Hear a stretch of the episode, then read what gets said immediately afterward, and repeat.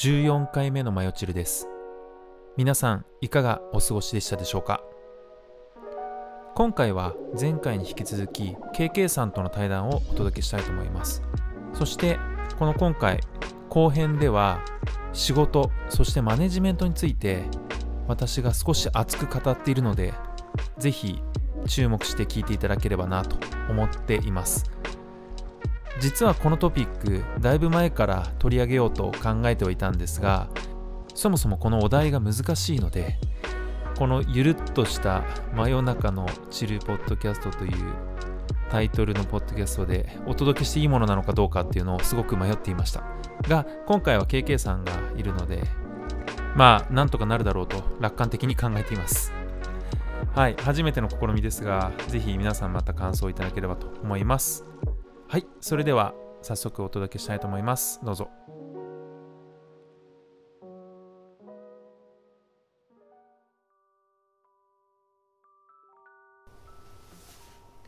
後半戦。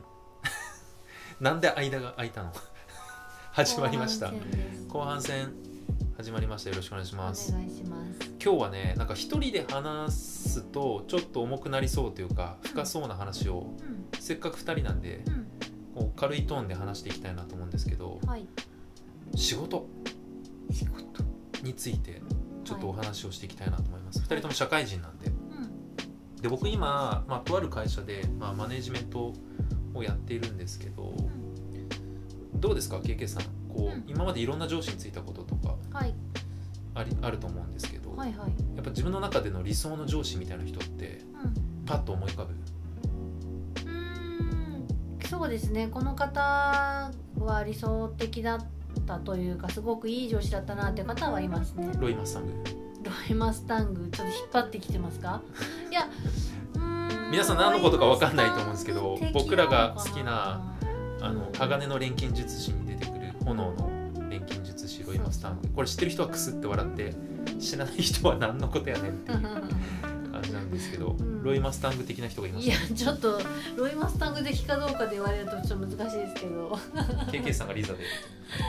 いやーそれは最高ですけどねそんな人がいたら。でもなんかなんとなくあるよねそうですこのねなんとまあ、なくありますね。人による相性とかもあるじゃん、うんうんだから自分にとって合わないマネージャーとか上司が他の人にとってはすごくいいマネージャーだったりするけどうなんかよく、まあ、僕古典ラジオっていうポッドキャスト好きっていうのを、うん。あの過去の回でもお伝えしてましたけど、まあ、そこの、えっとね、主査っていうか一番話してる深井さんが言ってたのが仕事の9割だストレス仕事の9割のストレスはもう人間関係だと。だからやっぱり特に上司と部下だよねどんなマネージャーとつくかって結構仕事をするかってすごく仕事においては重要かなと思うしそう仕事でストレスを感じないことってものすごく大事だと思うんだよね。そうそんな感じで言うとちょっと僕のマネージャー論みたいなのをちょっと今日話してみてもうん。いいですか？うん僕実はあの会社2社目であの1社目の時はすごく大企業の,、まあ、長い歴史を持った会社にいたんですけどすごく今でもその当時のメンバーも大好きだし会社の同僚もすごくいい人でうん。良かったんですけどその時は僕は管理職ではなくリーダーだったんだね。うんうんうん。でその時から KK さんよく知ってるよね、そうですね。うん、昔から仲良かったので、うん。でもどうだった？その時の僕。荒れてました。もうずっとストレス感じてて仕事終わった後とかあってももうなんかやつれてたっていうかなんかすごい心配されたよね。うんうんうん。でもなんかまあお忙しいのは今も昔もお忙しいですけどうん。荒れてましたよね。荒れてたよね。うん。うん。で穏やかじゃなかった。そう。なんだろうね。だからあの時はマネージメントとかリーダーって正しいことを教えるのが全てだと思ってたから、うん。できない相手のレベルを考えずにここまで早く成長してほしいと思って一から全部教えててうん。できないことについてもうとにかく時間をかけてやってたんだよね、うん。そうするとあっちも自分のレベルに合わないことをひたすら教え込まれるからストレスだしこっちはあっちが自分のレベルまで来るのに時間がかかっちゃうからスストレスだしうん。両方ともストレス抱えたままうまくいかないっていうのがずっと続いてた気がする。前の会社の時。だからそれっていわゆるマイクロマネジメント本人の許容量を超えたマネジメントのことをマイクロマネジメントって言うんだけど、まあ、それをやりすぎてたんだね。だから僕にとっても不幸だしチームメンバーにとっても当時すごい不幸だったと思う、うん、たまに今でも会うんだけどでもなんか感謝してるとは言ってくれるけどすごい厳しいリーダーだって今でも言われる。なるほど。めちゃめちゃ厳しかった。すごい怖かったしやっぱ間違いを許さないし高いクオリティの10人ぐらいかなでも。リーダー、そのプロジェクトは。そうだったんですね。でもみんなすごく成長してくれたし、よかったって思うこともあれば全く成長しなくてなんでだって荒れてたのをよく経験さんは知ってるよね、そう。でも今の会社になって今は日本の会社じゃなくて外資系でいろんなマネジメントスタイルを学んで今大体5年ぐらいやってるんだけど僕が学んだのは信じるだね、うん、うん、チームメンバーを信じる真逆なんですよ、うん、基本的にはもうメンバーの中に会があって教えることはもちろん大事なんだけど導くことだね。そうですよね。そう。そっちの方がすごく大事。特に優秀な人ほど何か僕の立場から命令をしたり指示をしたりするってことは必要なくておそらく今できてないんだけど何かしらの答えがその人の中にあるんだなっていうことを信じて、コーチングっていうんだけど導いてあげる。そのために質問をたくさんしてあげて本人がはって気づくまで一緒にそばにいてあげる、僕はあの今の会社でよくメンバーにドラえもん型マネージャーになるって言ってたんだけど なんで僕の今の会社では、あのそう僕のなんだろうな写真の横にドラえもんがいつもあって いや本当のび太くんにとってのドラえもん、うん、あれドラえもん結構僕好きなのは、うん、のび太くんを見捨てないじゃんもうどこまでも、うん、将来の天才博士なんだけど、のび太くん自身も自分が優秀だと思ってないのにドラえもんはできると思っていつまでも寄り添ってくれるし上じゃないんだよねドラえもん。横なんだよ、マネージャーってこうじゃね？って思う。どう思います？一般的な会社のマネージャーって上で下じゃん、まあそうです、ね、僕が思うマネージャーって下かむしろよ横か下なんかどっちかっていうと芸能界でいうアーティストのマネージメントマネージャー的な立場が僕にとってのやっぱり理想のマネジメントの姿かな。もちろんアーティストのマネージャーだけだとあのいろんなビジョンとか出せないから経営者の視点も持ちつつ横で寄り添うのが僕の理想のマネージャーかなと思ってこの4年間ぐらい結構そのスタイルでやったおかげで今はすごくチームメンバーともうまくいってるしビジネス自体もすごくうまくいっていてああこれを前の会社でできてたら全然違ったんだなって今になって今の環境でメンバーだからそう。それもあるんだよ。そう。だからやっぱりこう割と今の会社はなんだろう自分の中に意思があってこういうことしたいとかあの答えを自分で見つけられる人が多いのでこのスタイルでいいんだけどじゃあどんな会社でもマネージャーコーチングだけで何のなんだろう指示とか答えを出さずにいけるかっていうとそうじゃないよね。でも今の会社ではこのすごい信じるっていうのとドラえもん型っていう寄り添うっていう形のマネジメントが僕はすごくうまくいってて何より自分がストレスを感じることがないし本人も壁を感じることなく何でも相談してくれるしあともう一つ大事なこと、マネージャーにフィードバックをもらうこと。普通さマネージャーってさィードバックをもらうことなくない？例えば上司と部下だからさ。上司から部下に「お前こういうのはダメだぞ。こうしたらいいぞ」ってこと言うかもしれないけど部下が上司に「なんとかさんこうした方がいいですよ」とか「これダメだと思いますよ」とか「あなたのこのマネジメントスタイルおかしいですよ」みたいなことって言わなくない？言わないです。だからマネージャーはむしろ自分から毎週どんどん自分にダメなところ何かないかってことを聞くべきだと思うんだよね。すごいですねそれを思える上司なかなか聞いたことないレベルで。でもこれすごく実はずるいけど大事で、うんうん、何かないっていうと意外とね出てくる。でぐさってきてうーって苦しむんだけど、うん、言った側も言った責任があるから、まあまあまあ、今度何が起きるかっていうと聞いてくれるの。うんそう。AG さんちょっといろいろ僕としても言ってしまったんで逆に僕に対しても何かフィードバックくださいってなんかそこにお互いの信頼関係があるしより距離というか上下関係がなくなって言いたいことを言い合えるような環境になるっていうのは僕にとっての気づきだったかな。それはやっぱり上下っていう関係をなくすためにお互い言いたいことを言う。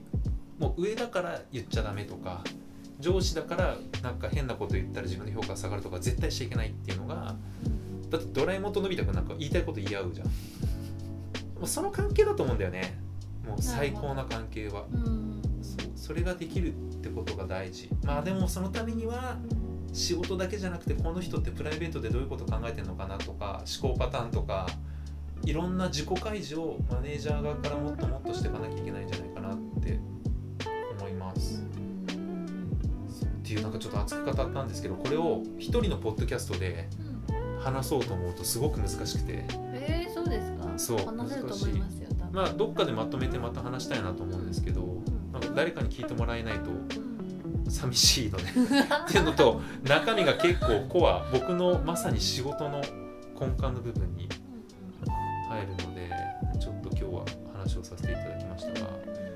ね。そうでもなんかこの前あの雑談でさあの好きな漫画の話を2人でしてた時に漫画ってなんで漫画で出てくるリーダーってなんでいいんだろうって話をした時に僕が言ったのは自己開示なんか素直なんだよね。あの漫画のリーダーって。うんうん。でこう漫画の中ってこう裏表ってそんなに出てこないというかすごく強い人とか優秀な人ほどおっちょこちょいだったり なんか自分をさらけ出してる感じがあってうんそれってかっこいいよね。あのメンバーや他の人から見てこの人なんだろうとんでもなく強いのになんでこんなとこ抜けてんだろうってなんかそのギャップがしょうがないなこの人についていくかっていうものにつながって全てが完璧で強い人ってなんか近寄りがたいじゃん。だからやっぱりそれってリーダーにとって大事な要素なんじゃないかなって思う。弱みを見せるとかっていうところも僕はやっぱりドラえもんじゃないけど すごく心がけてるし自分ができないことももう今だったら何でも言う。ただ前の会社では言えなかったね、うん。怖くて。なんかバカにされるんじゃないかと自分は強くいなきゃいけないとかミスをしてはいけないみたいな考えだったけど間違ってたなあれは。う ん自分の中でも辛かったもんほんと。うん。仮面かぶってたなと思う。すごく。そうですよね、うん。そこはなんかあの会社の環境とか状況も含めてそう思えなかった。今思ってることを前の時も思えばよかったのにっていうのは今の環境だからこそ思えてることとかもあるでしょうし、あるよね。まあその前のことを経てそうだね。そういう考えに慣れてるっていうのもあるとは思うんですよね。そうあの失敗があったからこそ今そう考えられるんだなって思うから必要だったんだなと。でもその時のメンバーにはごめんねってうん。思うけどね。誰もがねうん。そういうことはあるとは思いますし。やっぱり最初から完璧なリーダーとかマネージャーっていないと思うそうです、ね、みんな絶対一回失敗してるしうん。逆に言うと失敗したマネージャーじゃないとあのやっぱり何かを学ぶことはできないからうん。早い段階でり失敗をした方がいいなってうん思います。そこに対してそのマネジメントを失敗したとかうまくいってるかどうかの、うん、振り返りを自分でしてる方ってどのぐらいいるんだろうってちょっと思うこともあります。えー、もうそれを顧みず自分のスタイルでずっといっちゃう人っているのかな、うん。全然いると思います。それってまさにこう日本的なさすごくヒエラルキーっていうかなんか階層社会みたいなところはそうなりがちだよね。うんだって部下から上司に物言えないし。日本的だと思います。怖いしね、うん。うん、そうするとずっと勘違いなまま課長部長とかが出来上がってしまうから良くないよね。そうまあでも今ね日本の会社もなんか外資の考え方を学ぼうって言ってどんどんですね。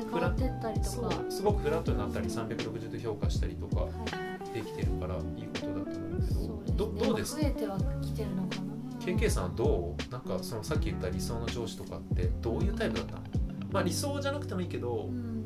あ自分はすごいやりやすかったなっていうようなやりマネージャー。やすかったなっていう方そのすごくいい上司だなと思えた方はうーん結構フラットに見てくれてうーん。でなんて言ったらいいんですかねそのちゃんとこっちを見てくれてる感もあるというか全く興味ないじゃなくてうん。手放しなだけでもなくてうまあ、その時が私が最初の上司だったからっていうのもあると思うんですよ。新入社で入った前の会社の。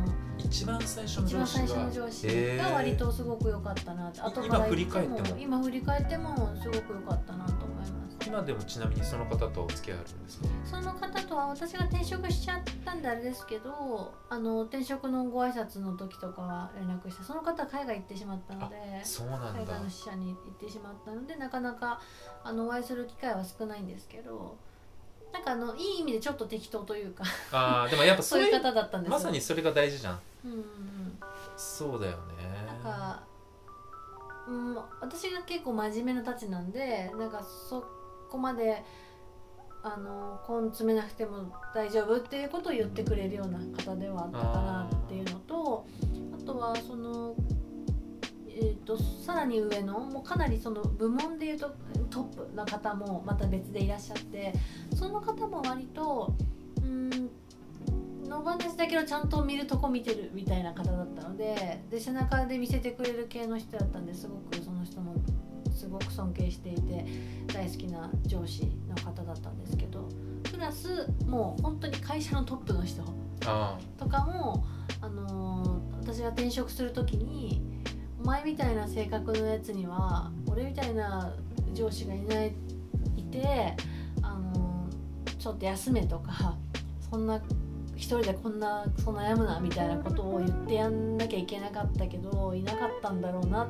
ごめんなみたいなことを最後の最後に言われて。あ泣ける。もう個室とか持ってる方のレベルで偉い方だったんですけどそねそれ言われた時にそんなだってお仕事そんなすることないじゃないですかそんなど偉い方ど偉い方って。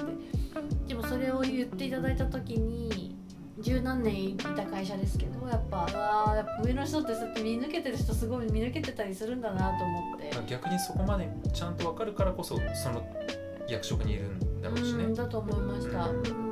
もちろんその新入社員の時から入った会社のか上の人でしたけどうんちょくちょくあのご一緒することは少しあったとしてもそれだけでそれを言っていただけるっていうのはなかなか、よく見てるね。ね、よく見てらっしゃるなとは思ったので。私もその自分の何が困っててどうだとか人に頼るとかがしにくいたちの方なので私の大体上についていただく方は結構あんま私が言わないから、まあ、報告はするんですけどもちろん。自分が何に苦しんでるかっていうことを逐一、まあ、言ってる場合と言わない場合が全然あるのでなんか伝わりにくさはあるんだろうなという文句言いになりたいわけじゃないのであんまそういうことも言いたかないなとは思いつつですけど。ね なのですごくエディさんが考えてるリーダー論とかチーム論的なところはすごくいいなと思います。ありがとうございます、なんか今のポイントは信じて任せつつちゃんと本人の努力を見てくれるっていうポイントなんだけどこれ難しくて信じて任せるんだけど見ないか信じないで任せない。のどっちかだと思うんだよね。うん。大体マネージャーって。もう何でもかんでも「お前ダメだなじゃあ俺がやるよ」っつって仕事奪っちゃってなかなかマスク化してくれないか「いやいやよくやってるね」って言いながら何をやってるかをちゃんと理理解してくれない放置パターンのマネージャーかってよくいると思うんだけどそうですね、見ちゃうと本当は言いたくなるのよ。上の人って。ね。そこはこそうじゃない方がいいとかって思っちゃうんだけどそこもいや本人が失敗して学んだ方がいいし本人の考え方があるからって言って任せると。ちゃんと本人の努力を認めた上で任せるって実はマネージメント層としてはすごく難しくてすごく胆力のいるうん仕事だと思うんだよね。うん。いやでもそれができるからこそ信頼されるんだろうね。まさに KK さんがその人すごいなと思ったのはそういうことだと思うんだよね。なんか仕事奪っちゃう上司とかもいない？うんたまにいやな任せてよみたいな。うん。そう。なんか自分でやった方が早いわってなりがちなんだけどねマネージャーって。逆になんかこの人は合わなかったみたいなのは。あ全然いましたね。でもそういうのタイプがなどういうことなんだろうな。あ、まあ、結局任せてるふりして全然任せてなくて。そうまさにそういうでことでや自分でやるんじゃなくてなんていうのかな最後の最後にまあ否定するのと先に言えや的なそうですね。あー結局決定権こっち全然なくてどんどん変わっていくとか。つらそういうことはかなりあと板挟みだったんでめちゃくちゃ。そういう時期もめっちゃありました上のね人が責任取ってくれないってこと上の、うん、こっちの責任になっちゃうんですけど。それは絶対ダメだよね。なんかなのでその例えばなんていうのかな、えー、と予定通りのスケジュールにならなくてイレギュラーなことになった時の頼み込むのとかはこっちの仕事だったりもするんですけどその根本のところってあれみたいな。あれこれ誰が言ってたんだっけ？でもそんなことも言えないのでこっちで巻き取ってましたけど。すいませんって部下が謝るしかないみたいな。そうです。もう謝り侍です。いやーつらいそういう時にさ肩ポンってやって任せろって言ってその一言でいいんだけどねね上司って。全くなかったですねそれは。そっかそう。決められないし仕事も任せないしって辛いよな。言う言うような言わないようなみたいな。で聞いてもうんなんか一応お伺いは立ててもなんかシーンみたいな。でも後の後の後になってもう帰れないぐらいになってなんか言ってくるとか。うん。それってちゃんと見てないんだろうね多分仕事をね。うん。なんかもう任せるからやっていいよって言われて。でも全然その後任せられなかった。まあもちろんこちらの実力不足もあるんだと思うんですけどそのなんというかうーん結局のところ任せてくれてないんじゃないかいみたいなことはすごく感じる一番フラストレーションたかもしれないですね。ね。決定権ないんで結局でもさっき言ったみたいにさそこに最後の抜け道としてフィードバックをくれっていうタイプだったら何かが変わったのかもしれないけどそれもなかったってことだよね。うんうんないですね。本人に変わりたいっていう気持ちがない。うんそうですね、まあ、チームの上の人って感じですかね。まあね。評価をされる上司ではなかったかからね。余計に部下を持ってない人なんですよね。ね。歴がめちゃくちゃ長くてとか、うん。いる？そういう人いる。うん。なるほどね。だからこそ私はその人にフィードバックしようもないし。うん。それで言うと僕の前前の会社の時の僕のスタイルは耳が痛いな。自分が正しいと思ってたからもしもしかしたら僕が間違ってたこととか誰も言えなかっただろうなと思ってあの前の会社の時は。まさに同じ立場だと思うよ。僕が一番長くて圧倒的に分かってるって自分でも周りでも思ってたけど多分ね間違ってんだよ。俺がやってきたこと絶対間違ってんだけまあまあ一個じゃない一ど個じゃないっていうのことこうもありますから正解はねそう。なんだけど多分みんなも言えないし僕も言われたくないんうんで、言われたくない。いや俺が一番頑張ってるし分かってんのに、そう。ですよっていうのはみんな落ちがちだよね。そう。でもダメなんですよ皆さん。じゃん。経験の方経験されてる方本当やっぱりそこは謙虚に。かつそう。やっぱり耳を傾けるってことがいかに大事かっていうのとやっぱね任せることと仕事を見るってことはすごく大事だなって改めて思いますね。そうですよね。やっぱここは鋼の錬金術師を読めということですかね。本当にそうだね。荒川博先生。の鋼の錬金術師。あそうね。それこそこうリーダーシップ論とかってワンピースも出てくるけど、まあ、あの個人的にはワンピースもすごく大事だし鋼の錬金術師見ていただくとやっぱチームとリーダーみたいなところはすごくあの理解が進むと思うのでぜひぜひ皆さん見てみてください。なんか漫画の話になりました。着地が。着地が漫画の話になったんだけど。ということで、えっと、後編は今回はあのマネジメントについて。うん僕はね昔からちょっと話したかったマネジメントについてなんですけど。いや絶対今後もなんかコツとかこういう例があったみたいなことは皆さんも聞きたいかなと思うので、うん、ぜひぜひ皆さんあの今回の聞いてみてどう思ったかっていうのをコメントいただければと。Twitter でもでこのポッドキャストでもコメントいただければと思います。うん。なんで検索したら出てくるんですか？マヨチルです。マヨチルですよ。はい。皆さん。ハッシュタグマヨチルですか？ハッシュタグマヨチルでも Google でマヨチルでも出てきます。Google ただ Google でマヨチルで検索すると恋愛カテゴリーランキングで出てきちゃうからこんだけ真面目な話を、うん。まあ恋愛真面目なんですよ。うん。僕も恋愛話大好きだけどうん。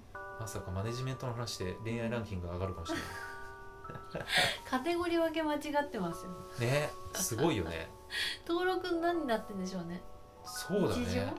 あそっか。僕がそのポッドキャストの登録の時恋愛そうでそうそう。い1話目ってなるほど。私も別のやつで登録してますけど。カテゴリー登録するとこあった気がすあるりますありますやば恋愛で入れてるかも。